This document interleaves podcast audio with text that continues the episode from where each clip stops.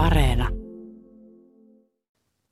Mä tässä yksi päivä löysin tietokoneen kätköistä kuusi vuotta vanhan tiedoston, johon mä olin kirjoittanut ylös, mitä omat lapset oli silloin kahdeksan, kuusi ja kolme vuotiaana ajatellut onnellisuudesta. Kahdeksanvuotias oli ajatellut onnellisuuden olevan sitä, että on mukava olla, hauskanpitoa ja kertoo, että onnellisuus on tunne – kuusivuotias ajatteli, että no onnellisuus on sitä, kun saa jotain tosi tosi kivaa. Ja kertoi myös, että mä oon onnellinen, jos mä kaadun ja mun kaveri nostaa mut ylös. Mm. Ja että on onnellinen, jos mut jätetään rauhaan leikkimään, eikä kiusata tai häiritä. Ja kolmevuotias olikin sitten ihan ydinasioiden äärellä ja kertoi onnellisuuden olevan sitä, kun syödään ruokaa. Onnellisuus on pinaattilettuja, kun minä syön niitä. Ja totesi vielä loppuun, että onnellisuus on monimutkaista. No sitä se kyllä on. Minä haravoin viime viikonloppuna pihaa ja sitten oli tosi hyvä olo, oikein onnellinen, kun sain aikaiseksi jotain näkyvää ja aurinko paistoi. Siinä hetkessä tuntui, että kaikki oli hyvin. Sitten mieleen alkoi tunkea ajatuksia ulkomaailmasta ja sodasta ja sen uhasta. Ja onni haihtui kuin taikaiskusta. No hetken perästä meni sitten metsään ja kökötin siellä kiikaroimassa lintuja ja sitten se onni taas liihotteli takaisin paikalle, että jokseenkin häilyväistä sorttia se on. Ja aika helposti tuntuu, että oma mieli ja sen tuomat pelot ja odotukset asettuu sen onnen esteeksi. Ja myös tosiaan täällä Suomen lintukodossa, missä nyt jo viidettä vuotta putkeen kerrotaan asustavan maailman onnellisin kansa. Siis mitä ihmettä, täällä kaamosmasennuksia ja itsemurhia luvatussa maassa. Niin, mitä oikeastaan tarkoittaa onnellisuus ja mistä löytää ne onnen avaimet? Näitä kysellään tänään, kun vieraana on Suomen tunnetuin onnellisuustutkija, psykologian emeritusprofessori Markku Ojanen. Tervetuloa kuuntelemaan Horisonttia. Minä olen Mikko Kurenlahti. Ja minä Hilkka Nevala. Niin Markku Ojanen, sinua voi syystäkin kutsua onnellisuusprofessoriksi. Olet kirjoittanut aiheesta useita kirjoja ja olet myös henkilö, joka saa vastata sekä kotimaisten että kansainvälisen median kysymyksiin siitä, miksi me suomalaiset olemme maailman onnellisinta kansaa. Mennään siihen vähän myöhemmin, mutta miksi onnellisuus kiehtoo sinua? Sitä kyllä itsekin ihmettelen usein, että mistä se oikein lähti liikkeelle. Kyllä se lähti ihan mun ensimmäistä tutkimuksista mielisairaalamiljöössä vuonna 1969. Et sain jostakin päähäni, että minä kysyn mielisairaalapotilaiden tyytyväisyyttä elämään. miten ne pärjää siellä mielisairaalassa? Ja ne oli niin kiehtovia heidän vastauksensa ja minusta aivan – realistisia, ei ollenkaan jotenkin, että ne olisi ollut kauhean jotenkin häiriintyneitä tai poikkeavia, mitä he vastasivat. Niin siitä sain semmoisen oikein sytykkeen sitten jatkaa tätä juttua ja aloin sitten pian kysellä tavallisten ihmisten tyytyväisyyttä elämään. Ja vähitellen sitten huomasin, että eihän siitä ole pitkä matka sitten enää onnellisuuteen. Että ihan hyvällä omalla tunnolla saatan sitten itsekin käyttää sanaa onnellisuus. Ja aika monihan tuntuu onnellisuutta tosiaan jahtaavan ja etsivän, mutta ehkä aika harva kuitenkaan pysähtyy miettimään, että mitä se oikeastaan se tarkoittaa. Niin miten sä tällä hetkellä määrittelisit onnellisuuden? Se on varmaan kaikkein hankalin kysymys, mitä mulle yleensä esitetään, mm. mutta olenhan minä nyt siihen jo vähän valmentautunut. Vastaan yleensä jotenkin näin, että onnellisuus on semmoinen tila, jossa ei tarvitse haikailla jotenkin parempaan menneisyyteen tai parempaan tulevaisuuteen – vaan voi olla ihan tyytyväinen ja kiitollinen ja iloinen siitä, mitä nyt on tällä hetkellä. Että joku tämän tyyppinen tila on onnellisuus, mutta nyt on hyvä muistaa, että heti kannattaa jakaa onnellisuus pipana onneen ja pötkö onneen. Nämä on pakinoitsija Aapeli minusta hauskat termit. Eli on pipana onni, joka vaihtelee ihan hetkestä toiseen ja ehkä tuo määritelmäkin kuvasi enemmän sitä. Ja sitten on tämä pötköonni, tämmöinen tyytyväisyys on, että minkälaista elämää on nyt ollut viime aikoina tai jopa kuluneiden vuosien aikana. Jos ei nyt ajatella ihan niin kuin joskus antiikissa, että ihmisen onnellisuuden voi tietää vasta hänen kuolemansa jälkeen.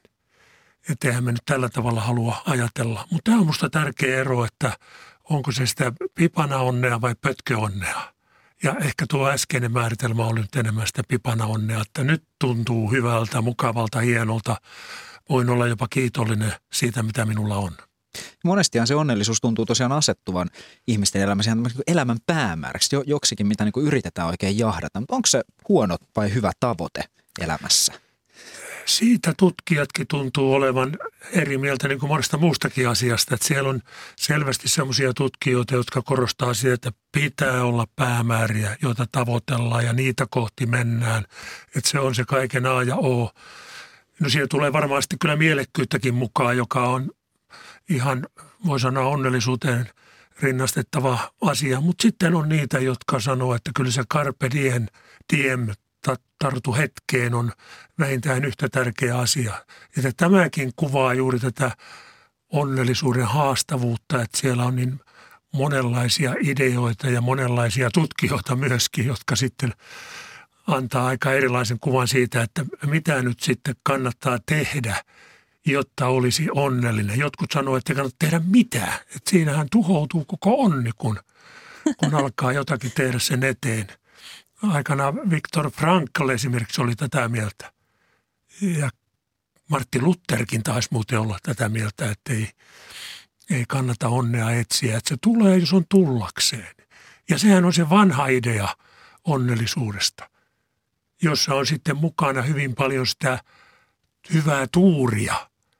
Sekin on aika jännittävä asia onnellisuudesta, että se on voi sanoa, että se on se vanha määritelmä onnellisuudesta, se on hyvää tuuria. Että vasta sitten pikkuhiljaa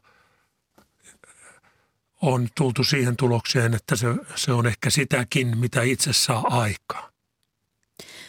Toisaalta nyt kun Euroopassa soditaan, niin moni voi pohtia, niin kuin minäkin kyllä, että, että saako olla onnellinen Suomessa, kun maailmassa tapahtuu niin hirveitä asioita. Mitä mieltä sä oot? No totta kai kyllä se aika lailla kovillekin ottaa, jos jotenkin kieltää itseltänsä onnellisuuden. Jotenkin tietoisesti ajattelee, että en nyt voi olla. Niin aika kauhea ajatuskin tuommoinen on. Että kyllä se elämä nyt kuitenkin vie mukanaan ja, ja sanotaan nyt, jos vaikka on puuhaa lasten kanssa, niin ei kai siinä nyt rupea Ukrainaa nyt joka hetki sitten miettimään. Eikä se näin pidä ollakaan. Onneksi on ihan semmoista tutkimustakin, jonka mukaan – tällaiset onnelliset, tyytyväiset, iloiset ihmiset on halukkaampia auttamaan kuin sellaiset ihmiset, jotka on jossakin alakulon tilassa tai jopa masentuneita. Sehän on ihan ymmärrettävää, että ei silloin jaksa oikein paneutua muiden ihmisten asioihin ja ongelmiin. Että se vaatii jotakin semmoista irrottautumista sitä omasta minuudesta, joka on meillä länsimaisille ihmisille tullut vähän niin kuin taakaksikin. Semmoinen minuuden piinasta puhuu jotkut tutkijat ja, ja mulla on hyllyssä semmoinen kirjakin, jonka kannessa lukee minuuden kirous. Kuulostaa hurjalta. Siis se, että me joudumme niin kauheasti käymään keskustelua sen oman minuutemme kanssa, että mikä on minun paikkani, mihin minä kuulun, voinko toteuttaa itseäni – että vaikka tähän liittyy totta kai hyviä asioita myöskin siihen, että länsimainen ihminen on tullut tietoiseksi omasta minuudestaan ihan toisella tavalla. Sen mukana tullut sitä tasa-arvoa ja, ja, ja, ja, ja tämmöistä oikeudenmukaisuuden vaatimusta enemmän kuin koskaan ennen, niin hinta on ollut sitten tämä jatkuva oman itsensä peilaaminen ja vertaaminen, joka kyllä jossain määrin ehkä syö meidän onnellisuutta – tiedä miten mä nyt tähänkin nyt päädyin, mutta, mutta se kiertyy myöskin siihen, että me mietimme sitä, että onko joku tunne oikein, joku ajattelutapa oikein.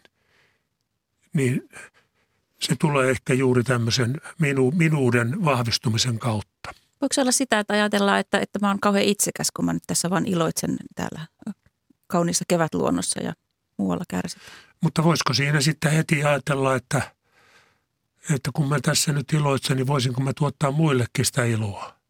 Mikä estää? Eihän sen tarvitse jotenkin nyt niin kuin sulkea meitä jotenkin ulkomaailmaa kohtaan. Ajattelisin näin. Että ihan yhtä hyvin sitten, kun, kun huomaa, että hyvän aika, mulla on nyt tässä näin hyvin ja voin olla kiitollinen kaikesta, mitä minulla on, niin voisinko mä siitä sitten ihan jakaa muillekin sitä. Kyllä mä ajattelen enemmän näin päin – tästä asiasta. Ja kyllä on jonkun verran tai aika laillakin tutkimusta, joka tukee tämmöistä ajattelumallia. Ja onnellisuushan on siis asia, jota myös mitataan. Suomi tosiaan on jo viidettä kertaa peräkkäin äänestetty maailman onnellisimmaksi kansaksi. Moni täällä tuntuu ihmettelevät, että miten tämä on mahdollista, mutta minkälaisia ajatuksia tämä herättää sussa? Se herättää kyllä hyvin kirjavia ajatuksia.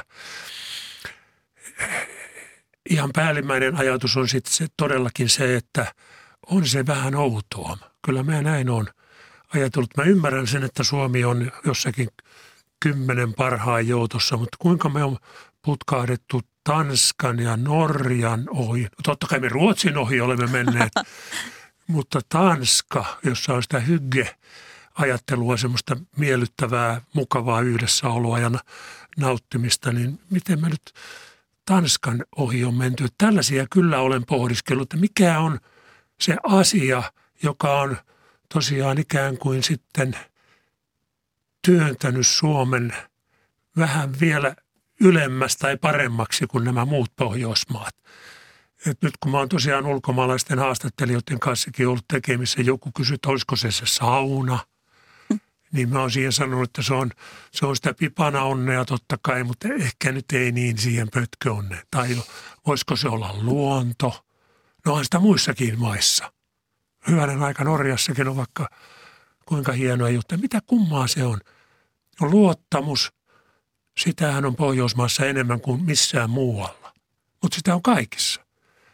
Nyt siinä on vähän, vähän tämmöinen mysteerijuttu.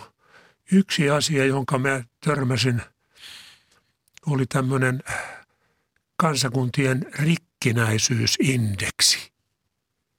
Se oli hyvin jännittävä indeksi. 146 maata oli pantu järjestykseen tämmöisellä indeksillä, joka hyvin kokonaisvaltaisesti käsittelee – kansakuntien tilaa. Siinä on tasa-arvot ja demokratiat ja, ja vara, varallisuudet ja koulutukset mukana. Niin hyvänen aika Suomi oli vähiten rikkinäinen maa. Meillä on niin jotenkin asiat kunnossa. Tietysti korruption vähäisyyskin on yksi hieno asia.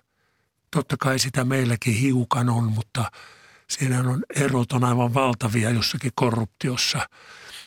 Eli tämä selittää hirveän pitkälle – Suomen ja Pohjoismaiden onnellisuutta, mutta mikä on se semmoinen asia, joka pukkaa Suomen ykköseksi? Olemmeko me vähän tyytyväisiä? Koska itse asiassa tässä tulee yksi ehkä vähän yllättävä asia, koska nämä kyselyt koskevat yleensä tyytyväisyyttä. Siis sitä pötköonnea, joka on sitten aika lailla sitä tyytyväisyyttä että minkälaista elämäsi on ollut viime aikoina kuluneiden vuosien aikana. Oletko tyytyväinen omaan elämään? Sitä on kysytty näissä tärkeimmissä onnellisuustutkimuksissa. Ja siinä Suomi pärjää erinomaisesti. Vaikka me nyt emme tarkkaan tiedä, että mikä on se, se joka vie meidät ykköseksi. Se on kyllä varmaan arvotus, saattaa pysyäkin. Mutta sitten kun kysytään – sitä pipana onnea, sitä tämän hetken onnellisuutta, niin Suomi ei kyllä enää ole kärki, ihan kärjessä sitten enää. Siellä menee sitten esimerkiksi Etelä- ja Keski-Amerikan eräät maat menee siinä sitten edelle, ehkä jopa jotkut Afrikan maatkin, että, me ei siinä sitten niin hyvin pärjätäkään. Ja silloin kysytään juuri näin, että oletko ollut eilen tai tänään nyt onnellinen ihan kysytään sitä tunnetta. Niin se, siihen nämä ulkomaalaisetkin törmää, sitten oli he haastattelijoita tai tavallisia ihmisiä, että täällähän on niin totista joukkoa. Kuin tämä voi olla onnellinen kansa? Mutta tämä selittää aika paljon, kun me teemme tämän jaon tähän onnellisuuden ymmärtämiseen. Niin siitä päästään kiinni ja silloin voi, minäkin voi rauhassa vastata – niille, jotka sanoo, että katon nyt, miten siellä Afrikassakin osataan iloita ja pitää hauskaa. Varmaan osataankin enemmän, ehkä enemmän kuin meillä. Mutta sitten kun heiltä kysytään ihan sitä omaa elämää, minkälaista se on, kuinka se sujuu, niin kyllähän ne nyt sen ymmärtää, että heillä on kurjaa monessa suhteessa, monissa maissa. Siellä on köyhyyttä ja, ja, ja niitä kamalia johtajia ja korruptiota ja vaikka mitä, niin kyllähän sen silloin hekin tajuaa eikä, ja antavat sitten huomattavan paljon huonompia pistemääriä kuin me suomalaiset ja pohjoismaalaiset. Tänään Horisontissa puhutaan onnellisuusprofessori Markku Ojasen kanssa onnesta ja mitä se onni on. Jos miettii ihmistä ihan yksilönä, niin niin mistä se onni koostuu? No semmoinen hyvin tavallinen tutkijoiden vastaus on, että siinä on perintötekijöillä aika vahva osuus ikään kuin persoonallisuuden piirteiden kautta. Usein ajatellaan näin, tulee se perusta meidän onnellisuudelle. Ja sitten kaikki se, mitä elämässä tapahtuu, minkälaisessa kulttuurissa eletään. Tuossa äsken puhuttiinkin jo siitä, että miten suuria kulttuurierot on. Mutta totta kai ihan lapsuuden kokemukset, minkälaisia vanhemmat on ollut, mitä on ollut kokemukset koulussa, kaikki tämmöiset asiat. Sieltähän voi poimia monia asioita, jotka on saattanut jollakin tavalla heikentää turvallisuuden kokemusta esimerkiksi. Ja totta kai sitten vielä myöskin aikuisien asiat vaikuttaa. Ja sitten suurin osa tutkijoista haluaa kuitenkin jättää sitten tilaa ikään kuin vapaalle tahdolle tai ainakin sulle puolivapaalle tahdolle. Että riippuu myöskin siitä, mitä me itse sitten teemme itsellemme ja toinen toisellemme. Että nämä kolme asiaa on yleensä ne, jota sitten tuodaan esiin, kun puhutaan siitä, että miten sitä onnellisuutta selitetään. Onko se onnellisuus monesti miten kiinteä osa ihan niin kuin yksilön persoonallisuutta, vaikka niitä geenejä? Onko ihan luonnostaan toiset vaan onnellisempia kuin toiset? Kyllä tähän täytyy ihan vastata myöntävästi. Että nyt on erittäin paljon tutkimusta ja mulla itsellänikin on sellaista tutkimusta – näin introverttina vähän tietysti tylsä sanoa, että ekstravertit on onnellisempia keskimäärin kuin introvertit. Siinä on paljon poikkeuksia tietysti. Tasapainoiset ihmiset, joka on pikkusen vähän samaakin sitten kuin tämä onnellisuus. Että tämä on vähän hankalia juttuja, että usein selitetään vähän samansukuisilla asioilla sitä, mitä halutaan tutkia. Sitten vastuullisuus on siellä usein, usein mukana persoonallisuuden piirteenä, jolla on aika vahva yhteys onnellisuuteen. Ja totta kai semmoinen perusmyönteisyys, ystävällisyys on tärkeä ominaisuus. Että nämä on siellä geeneissä kaksostutkimusta ja monien muiden perinnöllistutkimusten mukaan, niin ne on siellä geeneissä jollakin osuudella, mutta mehän tiedämme vain näistä keskiarvojutuista – että voihan olla, että jonkun ihmisen elämässä geenit ei olekaan niin tärkeitä, on ympäristö paljon tärkeämpi ja niin edelleen. Et sen takia kaikki tämmöiset prosenttiosuudetkin, joita usein heitellään, niin ne on minusta vähän semmoisia arveluttaviakin. Tämä on niin semmoinen monimutkainen asia ja helpommin pääsee, kun sanoo, että siellä geenit ja ympäristö pelaa yhdessä. Usein aika lailla arvaamattomalla ja yllättävälläkin tavalla sitten – ja siitä tulee sitten se lopputulos, mikä se onkin. Ja se on tietysti vielä, ei se ole kiveen hakattu koskaan.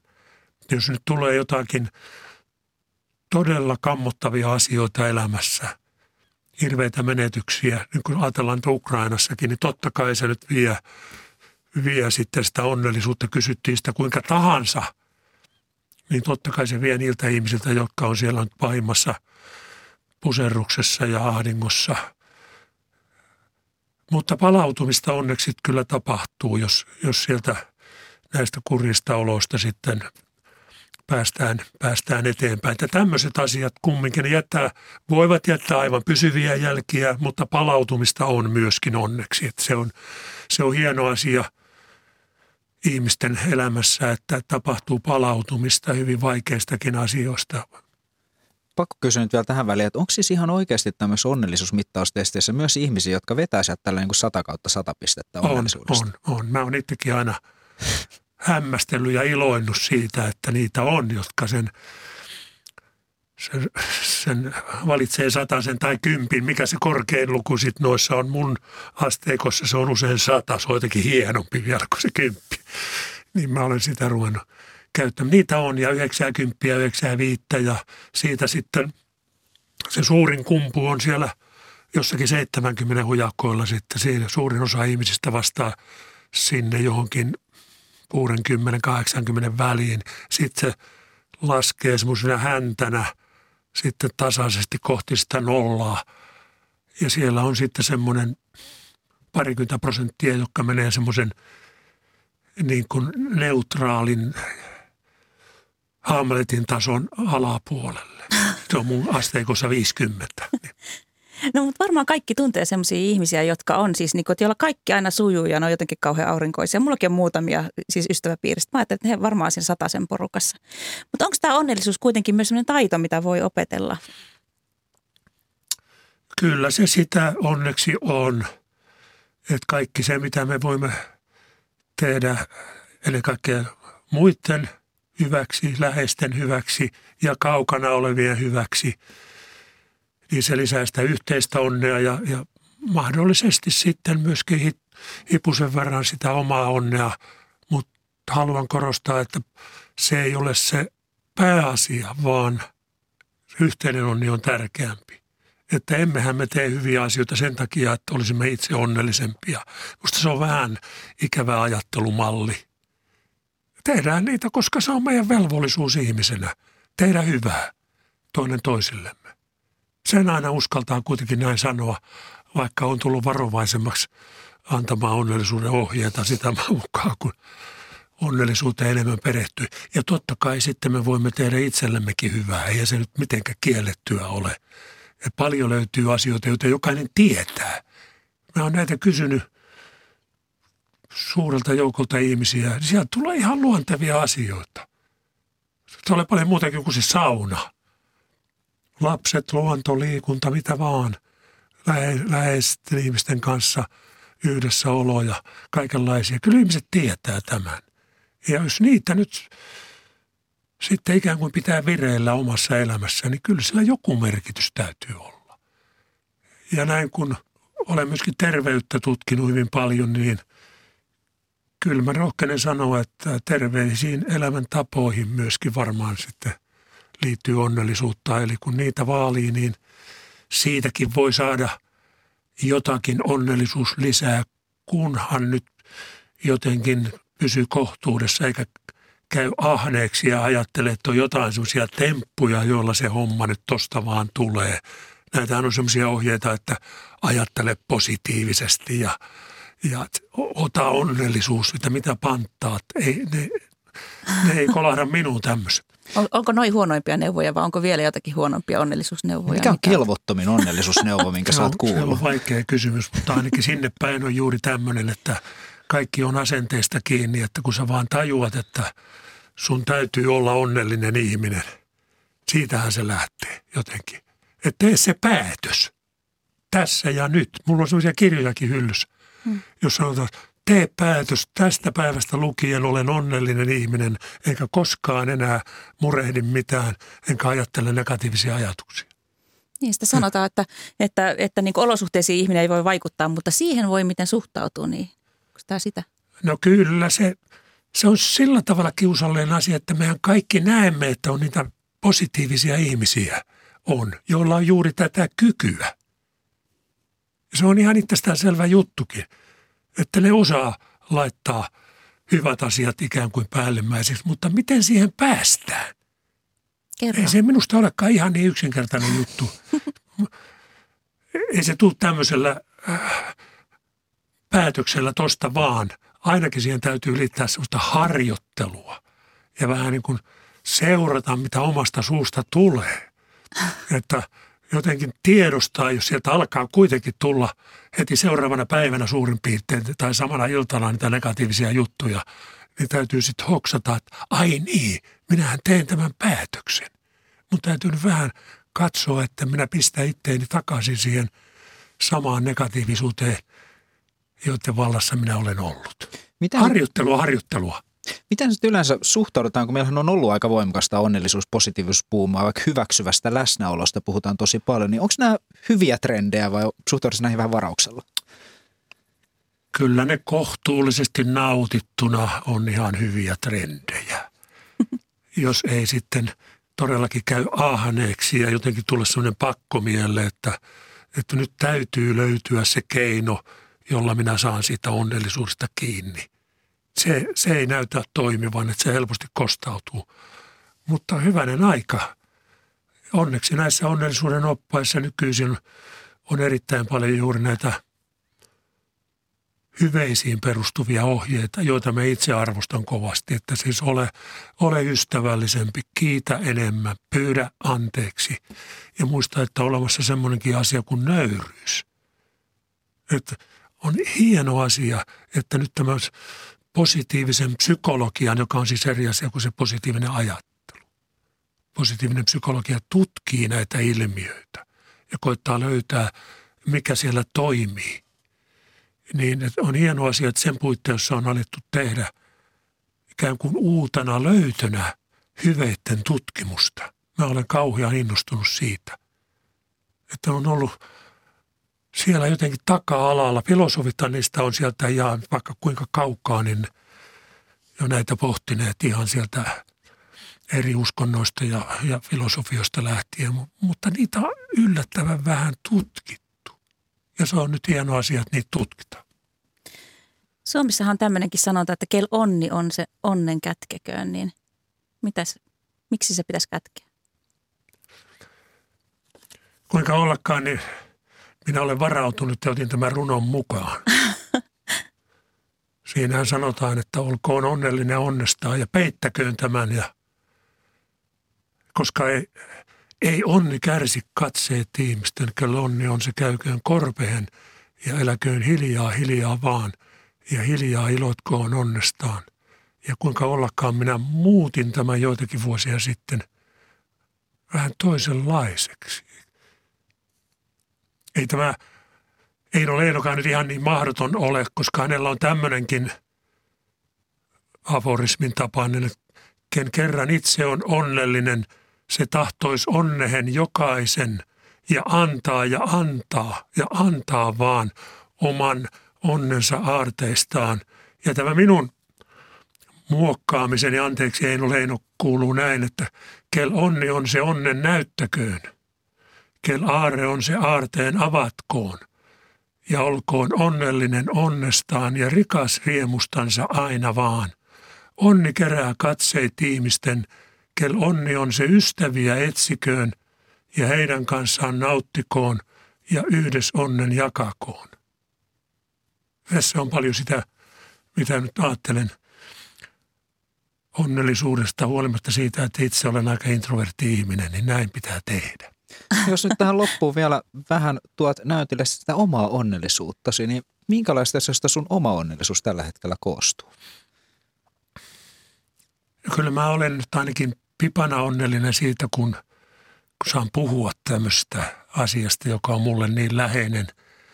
Ja kun vielä uskon siihen, että jo, jotakin ehkä pientä vaikutusta näillä minunkin jutuilla on. Mutta sitten kun mennään tämän pipana onnen ulkopuolelle, niin on ihan samoja asioita kuin kaikilla muillakin.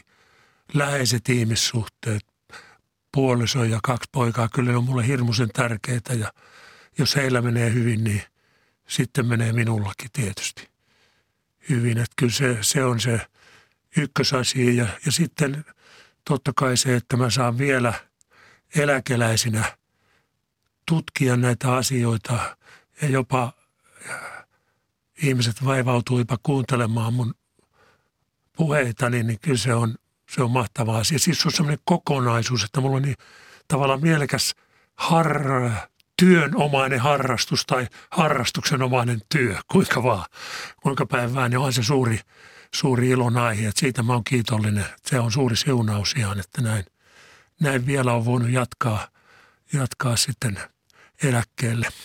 Kiitos psykologian emeritusprofessori Markku Ojanen tästä onnellisesta hetkestä. Kiitos. Kiitos.